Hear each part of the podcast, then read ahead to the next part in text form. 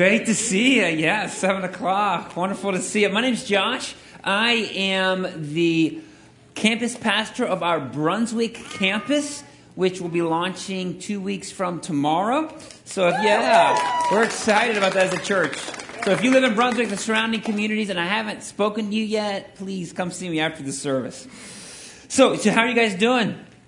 Doing okay. There you go. Good. Doing pretty good. And you know, like so there, I've noticed something over the past six months, and I want to see if you guys have noticed that as well. So when I ask someone, hey, how are you doing? I feel like years in the past, you kind of get a, a wide gamut. Like, oh, I'm doing great, or oh, doing pretty good, or, you know, all right, or hanging in there, uh, I don't know. I feel like you get the whole breadth. But recently, when I greet someone, I'm like, hey, how are you doing? I feel like everybody's response is, uh, hanging in there. uh, kids are driving me crazy. You know, I hear that all the time because that's my response to everybody. You know, usually I'm like a pretty positive person, pretty excitable and excited. But when someone asks me, Josh, how are you guys doing? you can't even put the happy face on. Like, oh, it's okay, it's tough. You know, I feel like over the past season of our life, our world, our country, we've been experiencing a regular pattern of joylessness.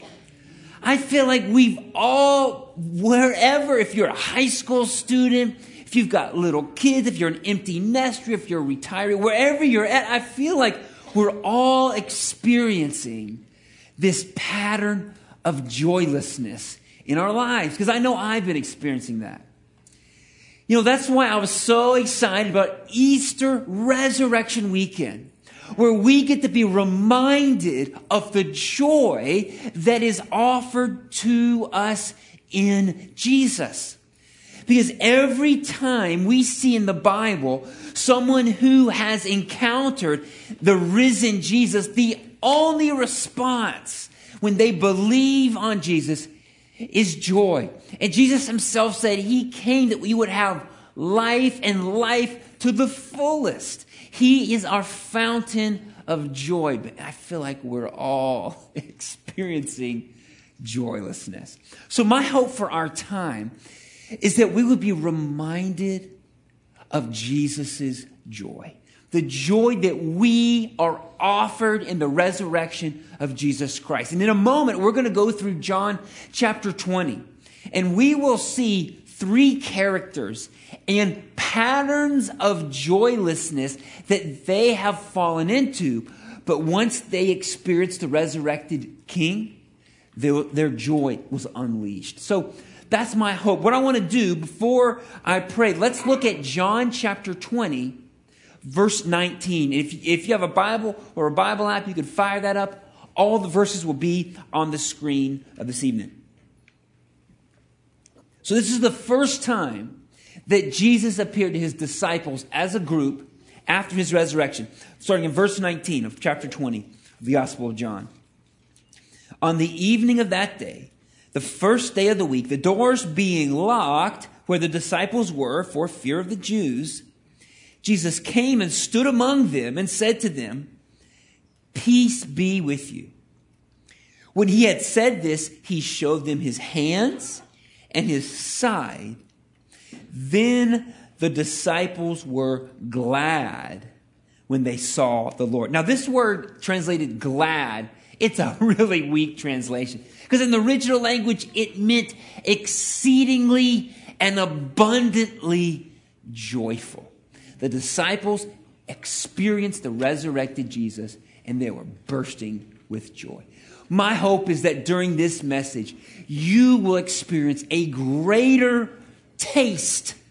You will move in a step toward the joy that is offered to you in the resurrection. So I will pray and then we will look at three characters we see in John 20. So let's pray. Heavenly Father, Lord, thank you for this time. Thank you for your word. Thank you for your resurrection. Lord, that you defeated sin and death. You rose again so that we could have new life, both now and for eternity. Lord, as we look at your word, would your Holy Spirit work in a powerful way so that we can experience your joy afresh together because that's what you want for us. So, Lord, thank you that you want for us. May we uh, receive that gift of joy that you offer us. We pray in Jesus' name. Amen. All right, John chapter 20, starting in verse 1. Now, on the first day of the week, Mary Magdalene came to the tomb early, while it was still dark, and saw that the stone had been rolled away from the tomb. So she ran and went to Simon Peter and the other disciple, the one whom Jesus loved, and said to them, They have taken the Lord out of the tomb, and we do not know where they have laid him. So Peter went out with the other disciple, and they were going toward the tomb. Both of them were running together, but the other disciple outran Peter and reached the tomb first. And stooping in, he saw the linen clothes lying there, but he did not go in. Then Simon Peter came, following him, and went into the tomb.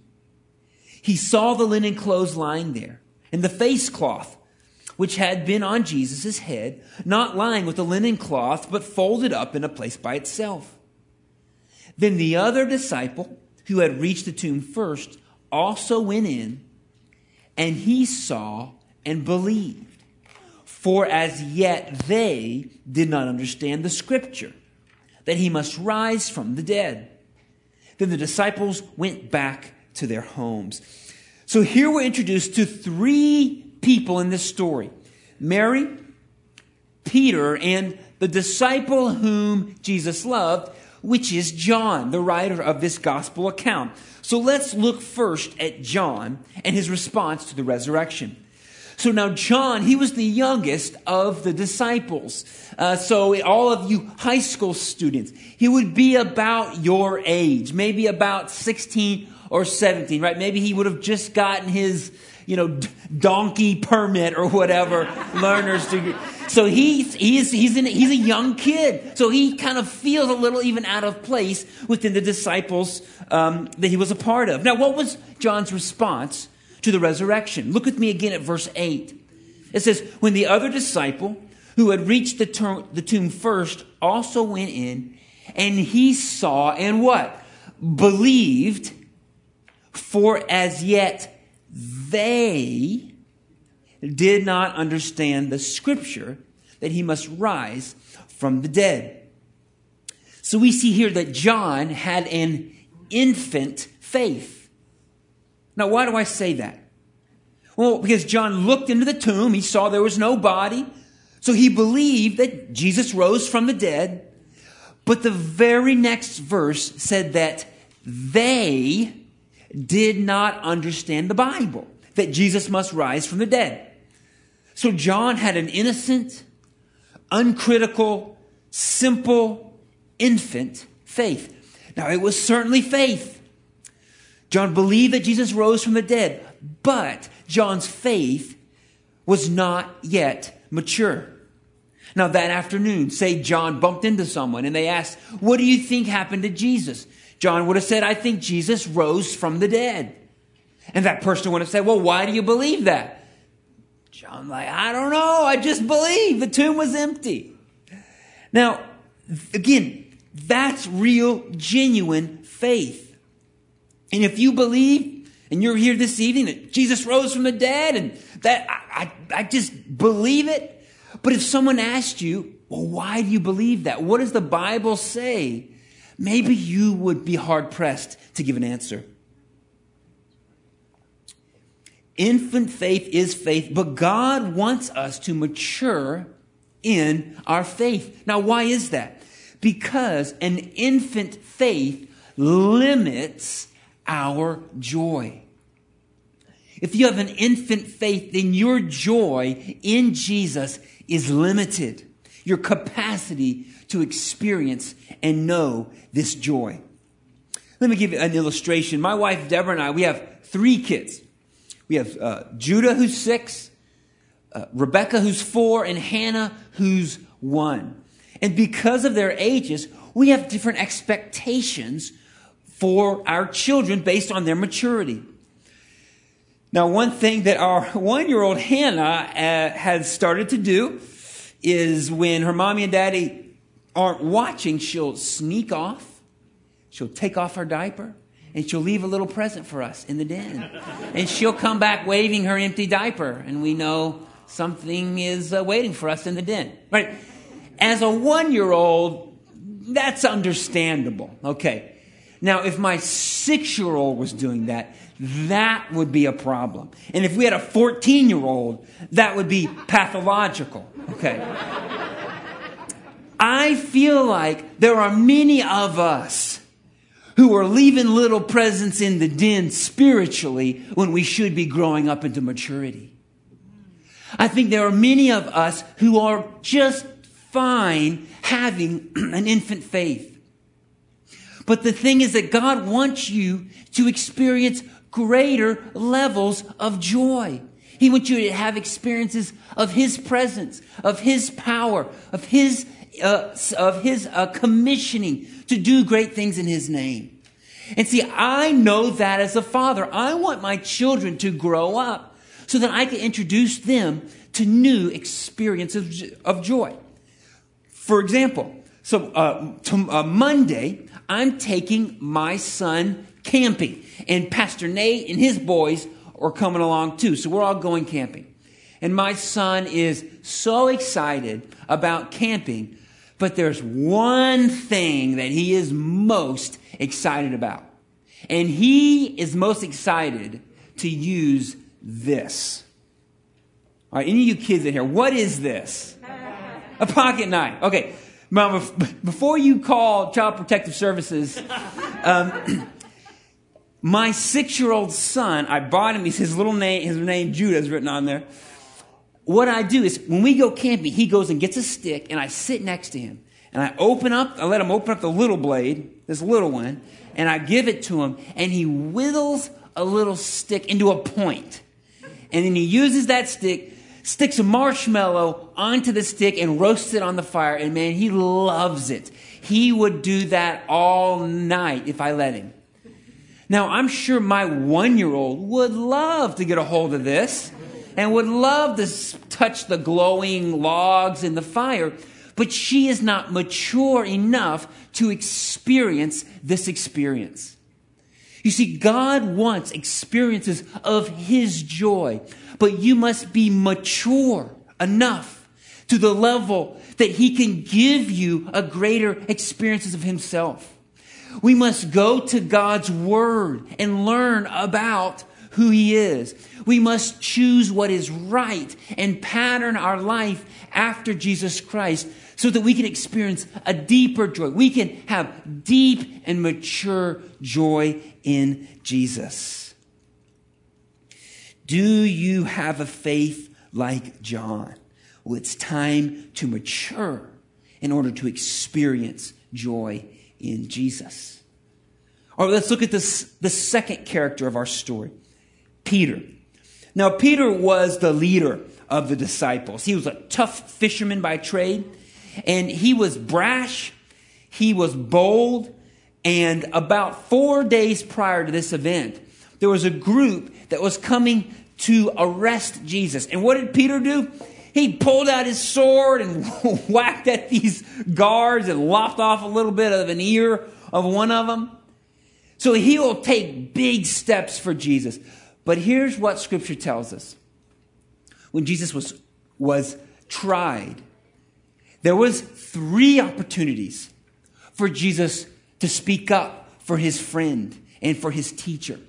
And three times he denied that he even knew who Jesus was. And scripture tells us after he denied Jesus, he wept and he wept and he wept because he was so ashamed.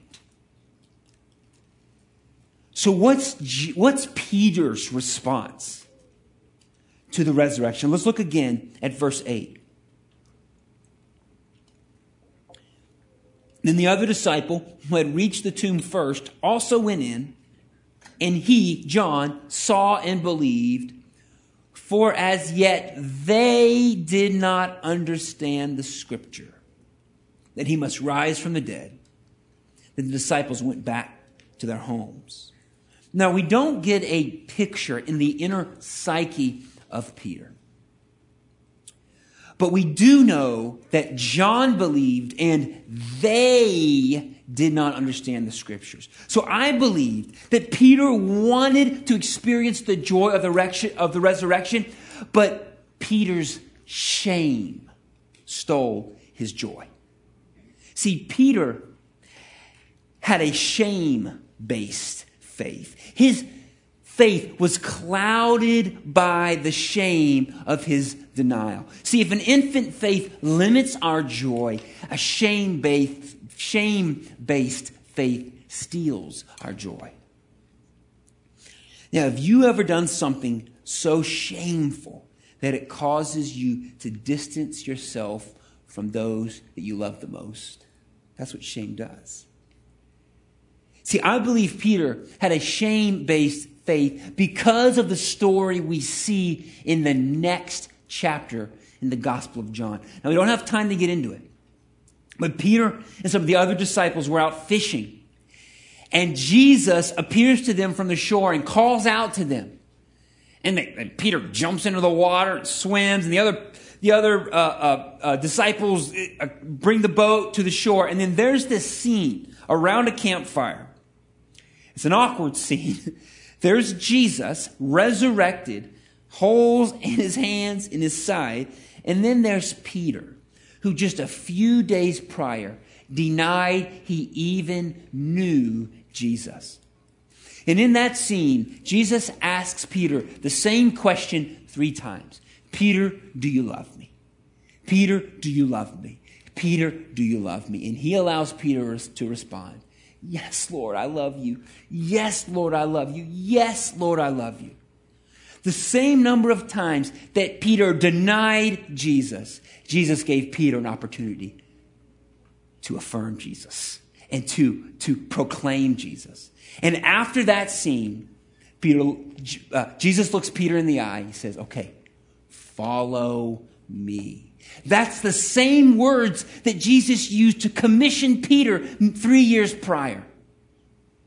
You see, after that moment, Peter's disposition, his response to other people, his life changes. He becomes bold for the right reasons. He becomes joy filled and energetic in the work of the joyful gospel ministry that he's been given. Because Peter's response to the resurrection changed. No longer did he have a shame based faith, but rather the joy of Jesus became enlivened in his heart because of the forgiveness that was offered to Peter. You know, many of us believe that Jesus has forgiven us, but our joy is being stolen by our shame. Maybe there's some things even in the, your recent past that you just feel ashamed of. Did you know if you're a follower of Jesus, if you believe Jesus rose again, you've put your faith in him, shame should not be in any of your spiritual vocabulary. You see, we as Christians, we can be convicted, but we should never experience shame. Shame pushes you away from love Conviction draws you to love. Shame says, I got to go somewhere and clean myself up. Conviction is when you come with tears in your eye to your daddy and you just said, Daddy, help me, I'm sorry. As a Christian, because of Jesus' work in the resurrection, we have full access to the Father. We never have to try to, try to go clean ourselves up as if that was even possible. Rather, when we do things that are wrong, we go to Christ and we can experience the joy of forgiveness in Christ. Well, let's look at the third person in this story. It's Mary Magdalene, who had, had what I will call a sensible faith. Look with me at verse 11. But Mary stood weeping outside the tomb. and as she wept, she stooped to look into the tomb. And she saw two angels in white sitting where the body of Jesus had lain, one at the head and one at the feet. They said to her, Woman, why are you weeping? She said to them, They have taken away my Lord, and I do not know where they have laid him. Having said this, she turned around and saw Jesus standing, but she did not know that it was Jesus. Jesus said to her, Woman, why are you weeping? Whom are you seeking? Supposing him to be the gardener, she said to him, Sir, if you have carried him away, tell me where they have laid him, and I will take him away. Jesus said to her, Mary. She turned and said to him in Aramaic, Rabboni, which means teacher. Jesus said to her, Do not cling to me, for I have not yet ascended to the Father. But go to my brothers and say to them, I am ascending to my Father and your Father, to my God and your God. Mary Magdalene went and announced to the disciples, I have seen the Lord, and that he and that he had said these things to her. So here's the scene. So the disciples have left, Peter and John, and Mary remained weeping. And she believed that grave robbers had stolen the body of Jesus. Now, grave robbing was a very common practice in that day. Often there would be dozens and dozens of pounds of precious spices that was put on the body. There are linen cloths that were very valuable, and sometimes other items would be left in a grave. So grave robbers would come and steal all that. It was a very lucrative business. And it was such a problem that Emperor Claudius, who, who reigned from AD 41 to AD 51, made grave robbing a capital offense during his reign. So Mary believed that grave robbers stole the body even after she saw two angels in the tomb even after she bumped into Jesus and thought he was the gardener. It wasn't until Jesus said her name that she realized that it was Jesus speaking to her and that he had risen from the dead. Now, why didn't Mary believe? It's because people don't rise from the dead. See, Mary, uh, scholars tell us, was most likely a wealthy woman, probably in the upper class, maybe the educated class. So Mary had explained away her spiritual experiences. She took what she was used to and responded not with a Christian faith, but rather she responded with a sensible faith. See, Mary had a sensible faith. Wait a minute. Now, aren't we supposed to have a sensible faith? Isn't that a good thing? Well, a sensible faith, as I'm defining it, takes what is supernatural and makes it natural. A sensible faith respects Jesus' moral teachings, but disregards his teaching about eternity. A sensible faith believes that Jesus is the Son of Mary, but not the Son of God. I mean, I mean, look at this situation. We see it playing out. So there's an empty tomb. So Mary goes, okay, grave robbers, of course, even though the linen cloths were there that were very, very valuable. And then she sees two angels in the tomb, and she thinks, just some weirdos in white clothing, I guess, just sitting in the grave, just sitting in the tomb. And then she sees Jesus outside the tomb. Well, of course, this is the gardener even though Jesus was actually speaking to her. It wasn't until Jesus called her name that she realized. See, Mary was weeping at the tomb because she was a fan of Jesus, but didn't have faith in Jesus. And maybe you're here. Maybe you're a fan of Jesus. Maybe you appreciate his teaching. You respect his moral code, kind of the cultural significance of what he provided, but you have yet to put your faith that he rose from the dead. Well, you're in good company because that's what Mary was like. But here's the problem a sensible faith blocks our joy. The Bible says this. 1 Corinthians 15, starting in verse 17, it says, If Christ has not been raised, your faith is futile and you are still in your sins. Then those also who have fallen asleep in Christ have perished.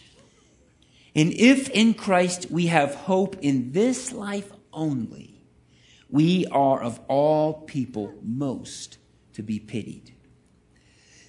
See, a sensible faith is merely sentimentality, and the Bible calls it foolishness.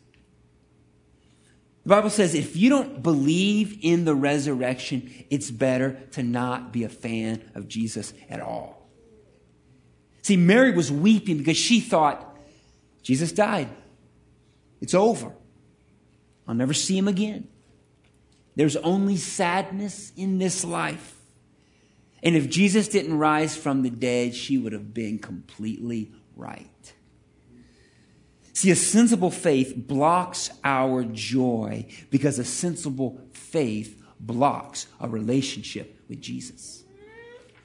We, you, if you are to experience the joy of the resurrection, have to acknowledge that Jesus did something that was supernatural. That he rose from the dead so that he could offer us a new life, both now and for eternity.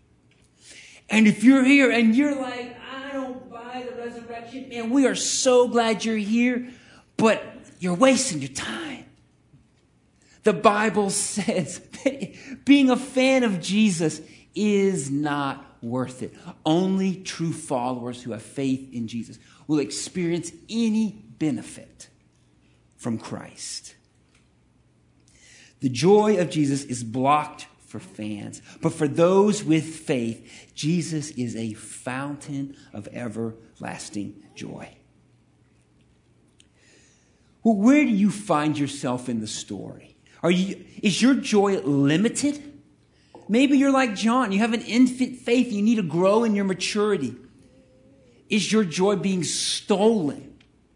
Or maybe you're like Peter who has a shame based faith, and you need to go to God in openness and honesty because He is your Father.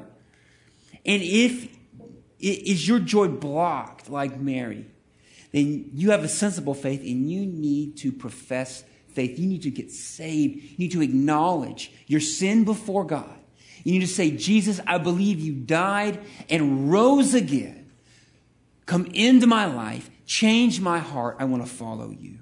Because Jesus wants you to have joy.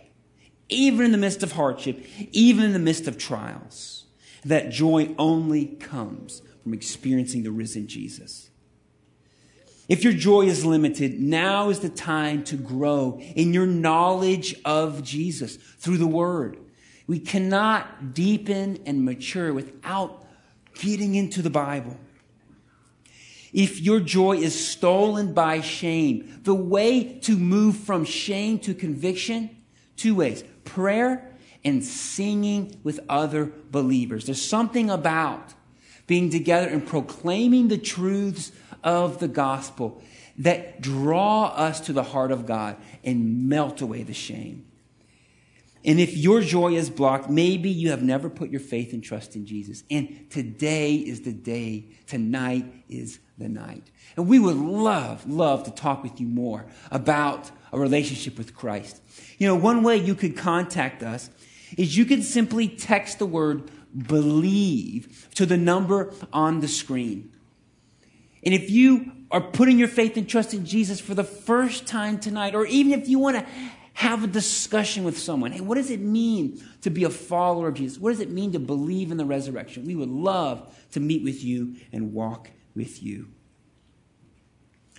Well, my hope is that Easter 2021 can be a new step, can be a pivot point in your life, that you begin to experience greater and greater degrees of joy. But that's only possible when you experience the risen Jesus Christ.